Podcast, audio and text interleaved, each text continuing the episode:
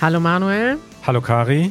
Wir sitzen heute wieder zusammen in unserem Studio und ich bin ganz aufgeregt, denn gleich kommt unsere Getränke- und Snacklieferung. Aha, wir lassen uns Getränke und Snacks liefern.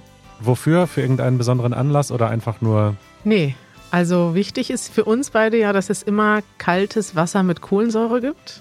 Es ist dir noch wichtiger als mir. Ich trinke zu Hause, sprudel ich mir immer mein eigenes Sprudelwasser. Sollen wir uns vielleicht so einen Soda-Stream kaufen?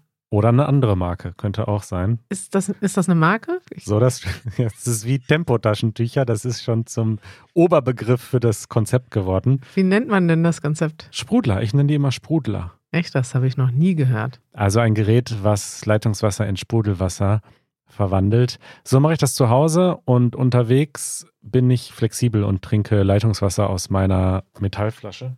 Ja, hol die mal. Mach mal ASMR.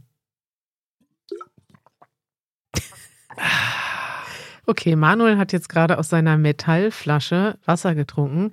Ich frage mich, meinst du, es gibt sowas wie so einen Sprudler auch in anderen Ländern? Weil eigentlich trinken ja nur die Deutschen und vielleicht noch die Polen und die Österreicher Sprudelwasser. In den USA gibt es das auch. Das weiß ich aus meinen amerikanischen Podcasts, dass da auch einige das regelmäßig machen. Es ist aber nicht so, also in Deutschland, entweder du hast einen Sprudler zu Hause oder du kaufst Flaschen mit Sprudelwasser. Mhm. Was anderes gibt es eigentlich nicht. Alle Deutschen trinken Sprudelwasser. Die Frage ist nur Medium oder Klassik. Während in anderen Ländern das mehr so, ach, du trinkst Sprudelwasser? Ist ja interessant. Ist fancy, ne? Dann ja. sagt man nicht auch, was ist denn eigentlich Soda? Ist das Sprudelwasser? Ja, Soda Water nennen die das in Amerika. Ja, ich dachte ganz lange, das wäre irgendwie, Soda wäre irgendwie, ähm, weiß nicht, irgendwas Süßes oder so. Das ist einfach nur Wasser.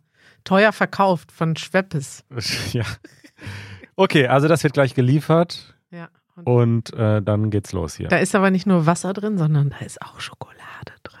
Ah ja. Interessant, hm. was du hier so bestellst fürs Team. Follow-up. Okay, kleines Follow-up. Ich habe in der letzten Episode ähm, das Wort Proll benutzt mhm.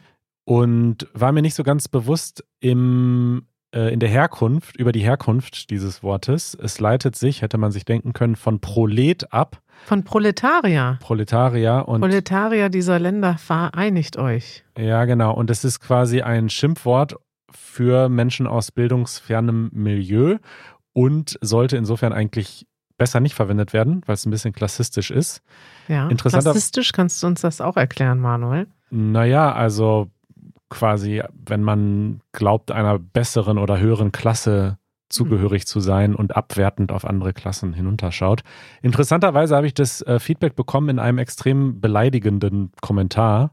Fand ich dann interessant, dass jemand, dem diese soziale Gerechtigkeit so wichtig ist, das so formulieren muss. Wo, auf unserer Website oder? Ja, ich habe dann privat geantwortet und habe zurückbekommen Zensur, weil ich den Kommentar nicht veröffentlicht habe. Ähm, okay, ist auch egal. Das Feedback ist auf jeden Fall berechtigt. Dieses Wort sollte man besser nicht verwenden. Danke, Leute. Ihr könnt uns immer euer Feedback schicken. Versucht dabei, gerne freundlich zu bleiben. Ist ja auch allermeistens der Fall. Ne? Also, außer der Typ, der letztens geschrieben hat, dass unser, äh, unser Podcast zum Thema Süßigkeiten schrecklich war, weil wir da drin gegessen haben. Dabei habe ich mich extra bemüht, wenig zu essen. Und dann kommt so eine fiese E-Mail. Auch berechtigt vielleicht, aber auch, aber auch hätte man auch freundlicher schreiben hätte können. Hätte man auch, denkt immer zweimal nach, ob ihr die E-Mail, am besten ist es immer, wenn man sauer ist, nochmal eine Nacht drüber schlafen. Kleiner Tipp von mir. Unsere Hausmitteilung. Dann haben wir eine wichtige Mitteilung, äh, Ankündigung. Wir streamen wieder live auf YouTube, so wie wir das häufig tun, ungefähr einmal im Monat. Und am 14. Juli, nächste Woche nee, Mittwoch. Juni. Juni. Juno. Juni. Juno kann man auch sagen, wenn man die beiden Monate auseinanderhalten will. Ja, dann sagt man Juno und Juli. Und Juli. Juli, stimmt. Ja, interessant. Also 14. Juni um 19 Uhr deutscher Zeit sind wir live auf YouTube.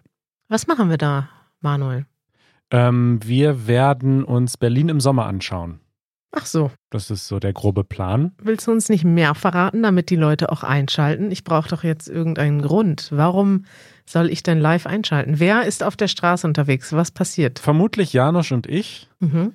Und was passiert, wissen wir noch nicht. Das ist ja der Charme, der Charme, der, der Charme an diesen äh, Livestreams, dass alles passieren kann. Wir werden wahrscheinlich einfach mal schauen, wenn gutes Wetter ist, wie so die Stimmung ist auf der Straße. Mhm. Und Und ihr könnt live dabei mithelfen, ähm, Manuel und Janusz durch die Stadt zu dirigieren. Ihr könnt nämlich Fragen stellen. Ihr könnt auch vielleicht kleine Aufgaben stellen und wenn die witzig sind, dann würde ich die auch vorlesen. Und dann, wenn ihr dann zum Beispiel sagt, Janusz, geh doch mal in den Späti und kauf dir ein Bier, könnte passieren, dass das dann wirklich. Genau. wird, Ne? Deswegen macht es immer am meisten Spaß, das live zu schauen. Man kann das auch später dann noch nachträglich schauen als Video, aber wir verlinken die Zeitzonen, also so einen Rechner. Wenn ihr jetzt zum Beispiel in Korea lebt, dann ist es ja nicht 19 Uhr. Nee, Da das könnt ist ihr- nachts. Da könnt ihr auf diesen Link klicken, dann seht ihr, um wie viel Uhr ihr aufstehen müsst, um diesen Livestream zu verfolgen. Darüber redet Deutschland. Lange nicht mehr gehabt, dieses Segment, ne? ja, das stimmt. Manuel, ich habe dir ein Thema mitgebracht, da redet Deutschland tatsächlich gerade drüber. Also wie immer redet Deutschland über vieles, aber eine Sache, die vielleicht auch Deutschlernenden nicht entgangen ist, sind die Vorwürfe gegen die Band Rammstein. Weißt du Bescheid, worum es geht, Manuel? Ja, beziehungsweise gegen den Frontmann, ne? Till Lindemann. Du tust so, als würdest du den Namen gerade zum ersten Mal hören. So ein bisschen geht's mir so. Ich habe den Namen schon mal gehört, aber hättest du mich vor dieser Story gefragt, wie heißt der Frontmann von Rammstein, hätte ich dir das nicht Nee. sagen können. Bist du Nee. kein Rammstein-Fan? Ich bin kein Rammstein-Fan und ich habe es auch interessanterweise nicht auf meiner ansonsten sehr langen Bucketliste, mal auf ein Rammstein-Konzert zu gehen. Und jetzt habe ich es noch umso weniger auf der Bucketliste. Richtig. Es gab für, die, für all die von euch, die nicht gehört haben, worum es geht. Es gibt die Band Rammstein, die sind sehr populär, vor allem bei Deutschlernenden auch, habe ich das Gefühl. Man trifft öfter mal Menschen, die sagen, ich lerne Deutsch wegen Rammstein. Und wofür ist die Band erstmal bekannt? Wieso ist, ist die so international bekannt? Ist, würde ich sagen, vielleicht die bekannteste deutsche internationale Band, oder? Auf jeden Fall. Also ich erinnere mich, ich war Austauschschüler in den USA 2004, wirklich schon lange her. Und selbst da, wenn ich gesagt habe, ich bin deutscher Austauschschüler, kam immer, ah, Rammstein, I love Rams, Ramstein und so. Also sie sind wirklich international bekannt und beliebt und erfolgreich seit langer, langer Zeit. Und Warum das so ist, ist uns allen ein Rätsel. ist uns ein bisschen ein Rätsel. Sie haben halt einen sehr spezifischen Stil. Sie singen mit so einem harten deutschen Akzent und sie sind ansonsten halt, deswegen habe ich das mit der Bucketlist gesagt, die Konzerte sind wohl sehr große Shows mit Feuer und Stunts und ich weiß gar nicht. Das ist scheinbar ein Erlebnis, so ein Konzert. Deswegen, ich habe letztens noch jemanden getroffen, der gesagt hat, ähm, ich habe Karten für ein Rammstein-Konzert. Ich höre die zwar eigentlich gar nicht, aber das ist auf meiner Bucketliste. Stimmt, das hört man öfters. Ich habe gerade noch äh, gestern von einem Freund gehört, der sagte, Mensch, ich wollte mit dir immer mal zu einem Rammstein-Konzert gehen, Kari. Mhm. Jetzt nicht mehr. Und ich habe gedacht, hm, also ich wollte eigentlich noch nie Ja. zu, zu einem Rammstein-Konzert gehen. Ich habe die aber mal auf dem Hurricane Festival gesehen. Ah ja, Aber dann du- hast du es ja quasi abgehakt. Ja, genau. Also ich bin halt einfach auch kein Metal-Fan, deswegen interessiert mich die Band grundsätzlich eher nicht. Aber es ist interessant, es gibt auf jeden Fall einen Unterschied zwischen der Wahrnehmung in Deutschland. In Deutschland würde ich sagen, ist sie eine der größten Bands auch, aber es ist nicht so, dass es die größte und populärste Band ist. Es gibt, glaube ich, auch viele Leute, die die Band überhaupt nicht kennen. Und international ist die Band dann doch sehr populär. Was passiert ist, ist, äh, ich will jetzt gar nicht zu sehr in die Tiefe gehen, aber es fing an damit, dass es nach einem Konzert in Vilnius Vorwürfe gab gegenüber der Band, vor allem gegenüber dem Sänger. Und zwar ist das wohl so, dass er einen sehr lockeren Umgang hat mit Groupies, würde ich mal sagen. Das ist nett formuliert. Das ist nett formuliert. Man kann aber noch nicht ganz genau wissen, was passiert ist, weil es gibt im Moment halt einige, ja, es gab erst ein, eine junge Frau, die gesagt hat, hey, ich war auf dem Konzert und offensichtlich werden dort Mädchen, junge Frauen mit einem System ausgewählt, also irgendwie gecastet, um nicht nur auf der Aftershow-Party zu sein, sondern auch Sex mit dem Rammstein-Sänger zu haben. Und das ist grundsätzlich so wie es jetzt auch bisher erscheint, eine freiwillige Veranstaltung. Also es geht jetzt nicht um irgendwelche äh, Vergewaltigungsvorwürfe. Das ist nicht der Vorwurf, aber es ist wohl so, dass es eben auch nicht so ist, dass da mal was passiert bei einer Aftershow-Party, sondern es ist doch, scheint so zu sein, als gäbe es da ein, eine Art System, sage ich mal. Und nach diesen einen Vorwürfen haben sich dann noch mehr Frauen gemeldet und jetzt immer mehr. Es ist jetzt, glaube ich, schon seit einer Woche oder so. Und die berichten also davon, dass das tatsächlich, ja, es scheint öfters zu passieren oder scheint bei jedem Konzert zu passieren, dass Leute, junge Frauen auf Instagram angeschrieben werden und gesagt wird, hey, willst du zur Aftershow-Party kommen? Willst du in die Reihe 0? Das ist so die erste Reihe vor der Show. Du darfst dann also direkt vor die Bühne gehen. Nee, ach so, ja, oder ist das nicht damit auch gemeint, dass du quasi auch hinter die Bühne darfst und nicht nur in der ersten Reihe stehst, sondern eben dann auch genau. mit Backstage kommst? Richtig. Und die werden vorher auf Instagram angeschrieben, wohl nach Aussehen ausgewählt. Nee, da wird vorher lange sich unterhalten, geschaut, ob gemeinsame Interessen bestehen. Ja, es ist irgendwie gar nicht so witzig, das Thema. Also nee. es ist irgendwie, es ist krass. Also vor allem, als ich das zum ersten Mal gelesen habe, muss ich sagen, hat mich das gar nicht mehr losgelassen, weil ich das so eklig fand, diese ganze Vorstellung, dass auch, also, ne, und das müssen wir nochmal vielleicht sagen, weil es gibt jetzt gerade viele Gerüchte und es gibt auch viele Rammstein-Fans, die sauer sind, dass es diese Vorwürfe gegen ihre Band gibt. Und ich bin da nur mal wieder, ich bin ja nicht auf Twitter, Manuel, aber für dieses Thema bin ich. Ich übrigens auch nicht mehr. Nee? Nee. Für dieses Thema bin ich mal nochmal auf Twitter gegangen und ich muss sagen, das ist wirklich, Twitter ist für mich so richtig der Blick in die Hölle. Und ja. gerade bei so einem Thema, ich habe mir dann mal angeguckt, einer der Reporter, der mit vielen von diesen Frauen gesprochen hat und die ersten Berichte veröffentlicht hat. Ich wollte einfach mal gucken, wie so die Internetwelt reagiert. Und sein ganzes Twitter-Profil ist voll mit Anfeindungen, bösen Nachrichten, vor allem von Rammstein-Fans, die ihre Band verteidigen und sagen so, ja, äh, ist doch alles kein Problem, die Frauen wollten es doch auch und wer hat denn was da, wer macht denn jetzt einen Skandal daraus und dann die Journalisten so richtig beschimpfen. Ich will jetzt die Wörter nicht wiederholen, aber es hat mich richtig geschockt, weil für mich geht es jetzt gar nicht darum, ob also es, es, es, ist ja offensichtlich bisher auch kein Vorwurf gemacht worden, dass da irgendwas gegen den Willen von der Person stattgefunden hat. Aber es ist einfach, finde ich, schon so eklig, so ein System zu haben, dass man jetzt als Band sagt, okay, wir haben jetzt eine Frau, also es geht ja wohl darum, dass eine Frau, die hat das früher für Marilyn Manson gemacht und jetzt für Rammstein, die sucht vorher Frauen aus nach einem bestimmten Muster die sich dann auch noch in bestimmter Kleidung anziehen müssen. Also die kriegen dann gesagt, was sie anziehen sollen. Die werden dann in einen Raum gebracht und es kommt als regelmäßig zu sexuellen Handlungen und soll sogar immer während bestimmter Songs, noch während der Shows zu ähm, sexuellen Handlungen kommen. Und in einem gewissen Sinne ist es halt auch dann nicht nur so, dass es, es passiert natürlich freiwillig, aber sobald da so ein System ist und die Leute auch ein bisschen unter Druck gesetzt werden, also das ist jetzt die Frage, ob das passiert und das wird jetzt gerade untersucht, wie sehr die Leute so unter Druck sind, dass sie sich eben auch nicht trauen, dann Nein zu sagen. Und da sind doch jetzt wohl schon mehrere Frauen, die auch sagen, hey, das, was da passiert ist, ja, ich habe zwar in dem Moment nicht laut Nein gesagt, aber im Nachhinein habe ich auch nicht richtig, wirklich, ich habe mich nicht wohl gefühlt, ich habe mich und ich habe mich schlecht dabei gefühlt und ich habe mich nicht getraut, Nein zu sagen. Und das ist im Prinzip im Moment der Vorwurf, der im Raum steht. Genau. Und ein weiterer Vorwurf, der auch im Raum steht, vielleicht auch noch nicht bewiesen ist, aber doch auch naheliegt, ist, dass da eben auch immer sehr viel Alkohol und auch andere Drogen im Spiel waren. Und da ist dann natürlich immer die Frage, inwiefern eine Einwilligung überhaupt stattfinden kann, wenn man schon unter starkem Drogeneinfluss steht. Also ich finde das einerseits auch absolut schockierend, aber andererseits muss ich auch ehrlich sagen, also ich weiß nicht, wie fair, inwiefern das auch vielleicht Vorwürfe sind oder so, aber äh, Vorurteile sind. Aber irgendwie hat es mich dann auch nicht überrascht. Also irgendwie Echt? hatte ich das Gefühl, passt das so zu diesem Typen so ein bisschen. Aber ich kriege Ja. jetzt wahrscheinlich den geballte Hass von allen Rammstein-Fans.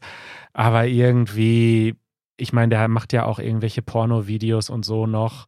Und Ja. ist ja auch alles okay. Also sowas muss man ja nicht verurteilen. Aber irgendwie hat es mich nicht so ganz überrascht, dass es da so ein System gibt. Richtig, der, ich erinnere mich noch, ich weiß gar nicht, ob wir darüber im Podcast gesprochen haben, der Till Lindemann hat auf seiner eigenen Instagram-Seite auch so selbst so Peniskunst gemacht. Mhm. Also er hat irgendwie selber irgendwie aus Metall und Holz Penis hergestellt. Also in sehr vielen Sachen, die er irgendwie rausgegeben hat, auch privat, spielt immer äh, ja Sexualität eine Rolle. Ist ja nicht an sich falsch, aber ich fand den auch schon immer auch deshalb unsympathisch, weil es einfach so ein Typ ist, der das so kommuniziert und er hat wohl auch selber schon Gedichte geschrieben, in denen er selber äh, Vergewaltigungsfantasien so geäußert hat, also sozusagen als eine lyrische Person. Aber jetzt muss man doch sagen, wenn man sich das nochmal anguckt, ist es doch irgendwie, ja, Hm. noch ekliger.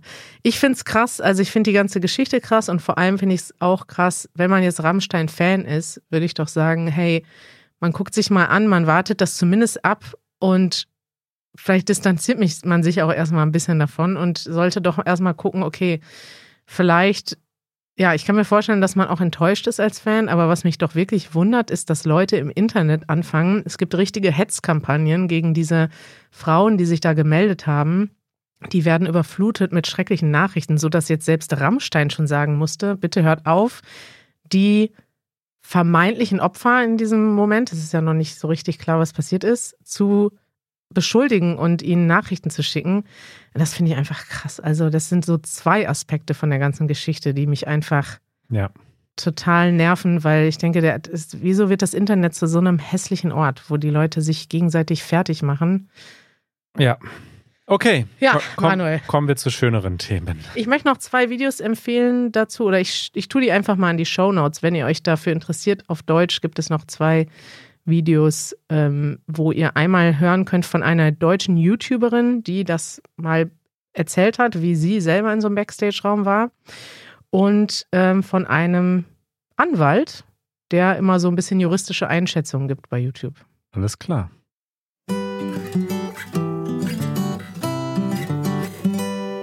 Manuels Manual. So, ähm, meine Lieblingsrubrik oder zumindest meine eigene Rubrik in diesem Podcast, in dem ich ja Dinge manchmal so erkläre oder empfehle oder mein Wissen teile. Ja. Dieses Mal ist es eigentlich nicht so. Es geht dieses Mal eigentlich um ein, eine Herausforderung in meinem eigenen Leben. Kann ich dir diesmal vielleicht helfen? Vielleicht kannst du mir helfen, vielleicht haben auch unsere HörerInnen Ideen, gute Worte. Äh, es geht darum, dass ich auch nach langer Zeit im Berufsleben und noch längerer Zeit im Projektleben, weil ich eigentlich seit ich Kind bin an Projekten arbeite. Ach ja? Mein ganzes Leben ist ein einziges Projekt. Manuel Salman, Projektmanager seit Geburt. Es klingt natürlich so leicht lächerlich vielleicht, aber es ist immer schon so gewesen, dass ich mir viele Dinge vornehme und äh, was weiß ich, als, als ich ein Kind war, wollte ich ein Buch schreiben und ein Computerspiel machen und so ist, geht das immer weiter und es gibt einfach keine Pause und ich bin sehr schlecht immer noch darin, realistisch einzuschätzen, wie lange ein Projekt dauert. Egal um was es geht, ich überschätze mich immer maßlos. Und das geht mir aktuell zum Beispiel mit meinem Podcast-Kurs äh, so, den ich mache, weil ich ihn machen will. Ich dachte, du hättest extra den schon veröffentlicht, damit du den Druck hast, dass du jeden Monat oder jede Woche. Jeden Monat eine Lektion, genau. Der Druck ist auch da, Ja. aber ich merke, ich komme meinen selbstgesteckten Zielen nicht so ganz hinterher. Und das macht mich dann auch einfach fertig. Also ganz ehrlich, ich baue se selbst so Druck auf und plane, sag ich mal, ich plane immer so, als würde alles immer perfekt laufen, als wäre jeder Tag ein guter Tag. Man würde Mhm. immer aufstehen mit voller Energie, bester Laune, kompletter Produktivität. Das andere Projekt, an dem ich gerade arbeite, wo es mir ähnlich geht ähm, und wo ich mich wirklich drauf freue, ein kleines Sneak Peek. Ähm, wir machen einen Book Club Mhm. mit unseren Mitgliedern demnächst. Das werden wir demnächst auch noch förmlich ankündigen und euch erklären, In das einer Hausmitteilung. ja, genau, äh, wie das funktionieren wird. Aber ich möchte gerne ein Buch gemeinsam lesen mit unseren Mitgliedern und mit Janusz und mit dem Easy German Team. Und da dachte ich, na, es ist ja keine Arbeit. Also Nee. kündigen das an, alle holen sich das Buch und los geht's irgendwie. Ich habe das Ja. wirklich so maßlos unterschätzt, was dann doch noch so an Vorbereitung dazugehört. Und naja, ich sage das jetzt nicht, um irgendwie Mitleid zu bekommen, sondern ich stelle das einfach mal so öffentlich fest, dass ich schlecht darin bin. Das ist ja manchmal Aber selbst, wie sagt man das? Äh, Erkenntnis ist der erste Weg zur Besserung. richtig. Ja. Ich dachte immer, dass du da besser drin bist, weil ich weiß, dass du auch, du hast, wir haben ja beide die gleiche To-Do-App. Ja, Wir beide planen unsere Aufgaben mit To-Do-Listen, digitalen To-Do-Listen, die Erinnerungen schicken, die an bestimmte Tage, an bestimmten Tagen, an bestimmte Aufgaben erinnern. Und du hast mir mal gezeigt, dass du das mit einem viel besseren System nutzt als ich, nämlich jedes Projekt in kleine Unterschritte unterteilst. Und das ist ja, habe ich schon mal gehört von so Productivity Coaches. Von mir, oder? Nein, von richtigen. Ach so. Nein, du bist ja auch, du bist ja mein Productivity Coach, Manuel, aber ich gucke auch noch Internetvideos von Leuten, die so, es gibt ja viele so Kanäle, ne, die bei YouTube sagen, so wirst du produktiver. Ja. Und ich gucke mir sowas wirklich gerne an, weil ich mache das jetzt nicht immer alles. Ich bin jetzt nicht, ich gehe jetzt nicht um 5 Uhr morgens joggen oder dusche kalt oder so, solche Sachen, die, die du dann machst. Das, das ist mir dann ein bisschen zu viel. Aber so wirklich ein Projekt realistisch einschätzen wäre etwas, was auch mir helfen würde in meinem Alltag.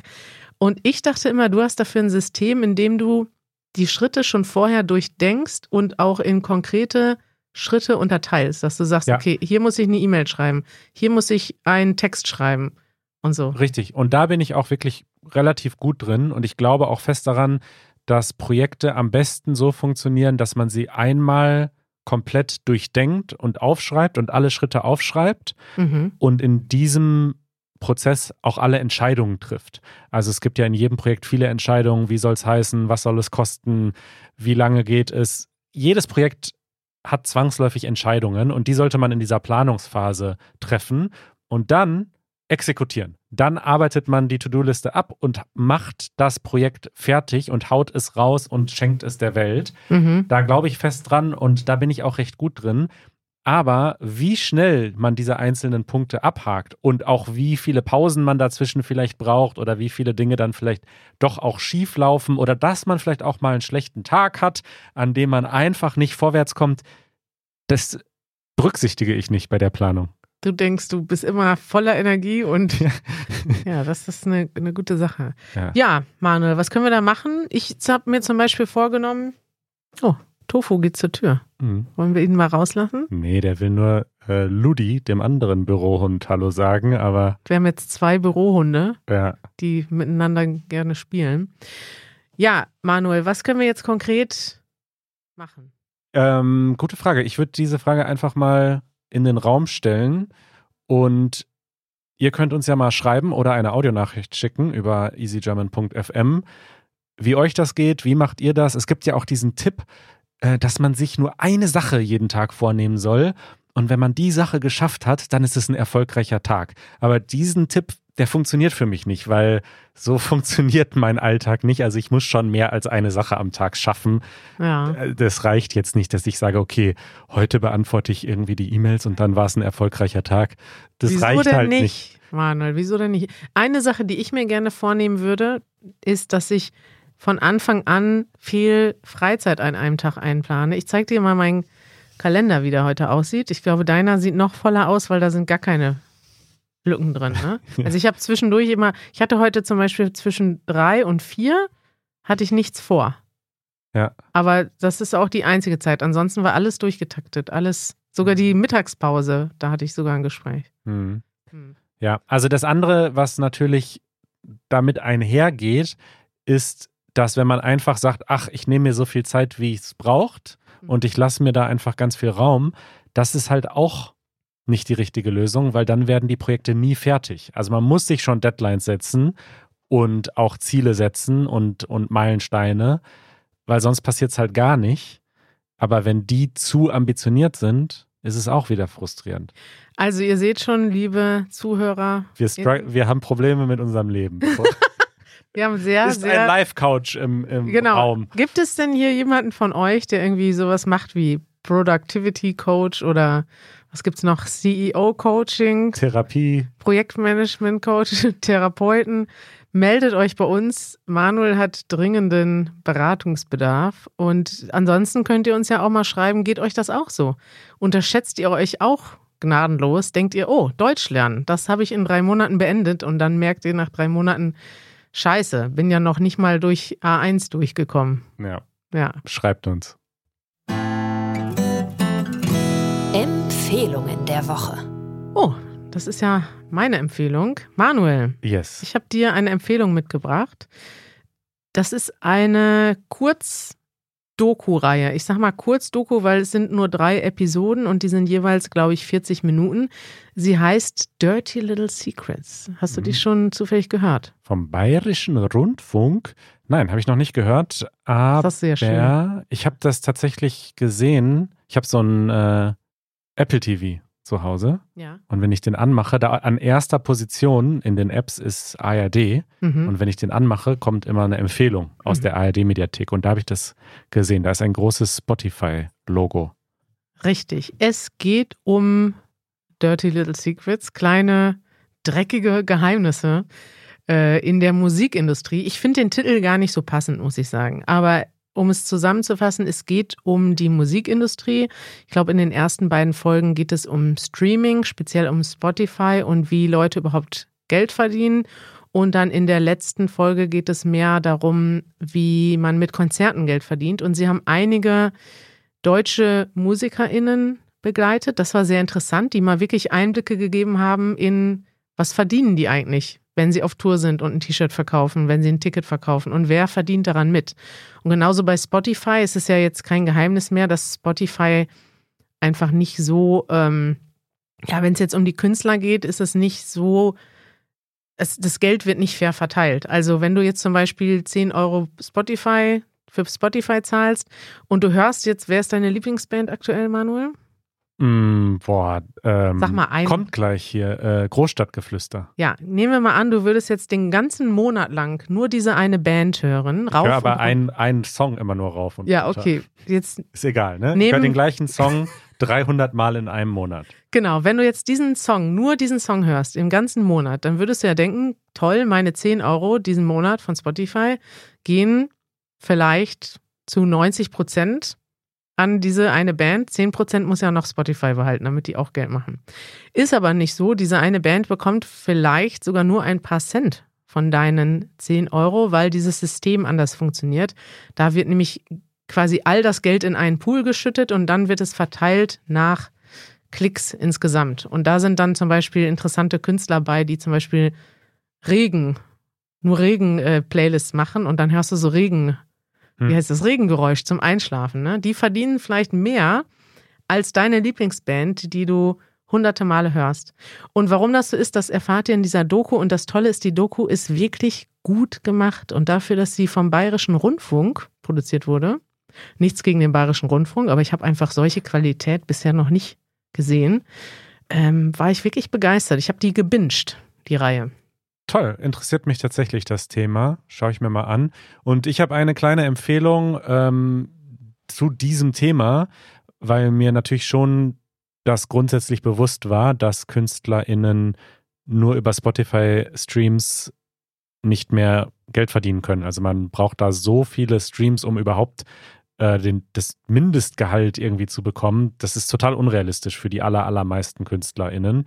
Und wenn man eine Band wirklich unterstützen möchte, weil man sie toll findet, dann gibt es diese Seite bandcamp.com. Und da können KünstlerInnen ihre Alben und ihre Lieder verkaufen und bekommen, glaube ich, fast 100 Prozent oder sogar 100 Prozent äh, der Einnahmen. Das ist ja fantastisch. Also das nur so als Tipp. Manuel, ich mache mir Sorgen um deinen Hund Tofu. Der liegt nämlich so vor der Tür, dass, wenn jetzt jemand die Tür öffnen würde, würde sein Kopf wehtun. Tofu. Hm. Problem gelöst. Jetzt haben wir ihn gerettet. Lied der Woche. Wir haben heute ganz schön viele Segmente, ne? Viele Segmente und äh, sie haben alle mit Musik so ein bisschen zu tun, die meisten zumindest. Äh, und ich möchte tatsächlich dieses Lied, was ich gerade rauf und runter höre, empfehlen. Ich habe kurz überlegt, ob es, ob es hier reinpasst, denn es ist doch sehr äh, rebellische Sprache und Vulgäre Sprache. vulgäre Sprache. Manuel. Ich habe diese Band entdeckt, ich habe das glaube ich schon erzählt, äh, in der letzten Episode, dass ich auf einem Konzert war, wo dann ganz viele Bands waren, Mhm. die ich zum Teil noch nicht kannte. Und Großstadtgeflüster kannte ich noch nicht, gibt es aber schon lange, länger und das Lied ist auch gar nicht neu. Aber ich muss sagen, die machen so, ich weiß gar nicht, wie man dieses Genre nennen würde, so Indie-Elektropop, kann man vielleicht sagen. Also das Mhm. sind so Synthesizer, wie, wie spricht man das aus? Syn Synthesizer. Synthesizer. Äh, also so elektronische Musik, aber die Texte und auch die Darbietung ist extrem rebellisch, so gegen, also es geht sehr viel um Freiheit, um persönliche Freiheit, so ich mache hier gar nichts, ich muss gar nichts. Ein Lied heißt auch äh, ich muss gar nichts, glaube ich. Und das Lied, das ich gerade rauf und runter höre von dieser Band, jetzt einmal alle, die mit Kindern zuhören, kurz ausschalten und alleine weiterhören später. Ohren zuhören. Ohren zu halten. Äh, das heißt, fickt euch Allee. Und ich Mhm. glaube auch einfach, dass das grundsätzlich schon ein Wortspiel ist. Also eine Allee ist ja eine Straße mit Bäumen links und rechts. Ja. Und der Text geht, ich bin in meinem Wochenendhaus, in, in meinem Wochenendhäuschen in der Fickt euch Allee, wo ich, da habe ich immer recht und einen Blick auf den See und so. Äh, und aber es sieht ja oder klingt auf den ersten Blick erstmal so wie Fickt euch alle. weiß gar nicht, ob das so stimmt. gemeint ist, Allee und alle. Ich Mhm. finde es sprachlich interessant und sehr rebellisch und ja. Sprich dich das an, Manuel. Und auf dem, auf Sprich dem, das den Rebell in dir an. es erinnert mich an meine punkige Jugend, weißt du? sprich das den Punk in dir an, der gar nicht mehr sich optimieren möchte im Projektmanagement, sondern Richtig. viel lieber den ganzen Tag Punkmusik hören würde und Bier trinken würde. Ja, ohne Bier. Ja. Früh aufstehen, produktiv sein und dabei Punk hören. Das ist, Okay, mein, das ist- mein Traum. Da der innere Punk des Manuel Salmann. So sieht's aus. Kari, wir sind schon wieder am Ende der Sendung, aber nächste Woche geht's weiter. Ja. Wir haben noch einige Themen auf der Liste und ich freue mich drauf. Ich freue mich auch. Und jetzt in der Aftershow werden wir gleich mal rausfinden, ob schon die Snack-Lieferung äh, angekommen Super. ist. Ich freue mich. Bis dann. Ciao!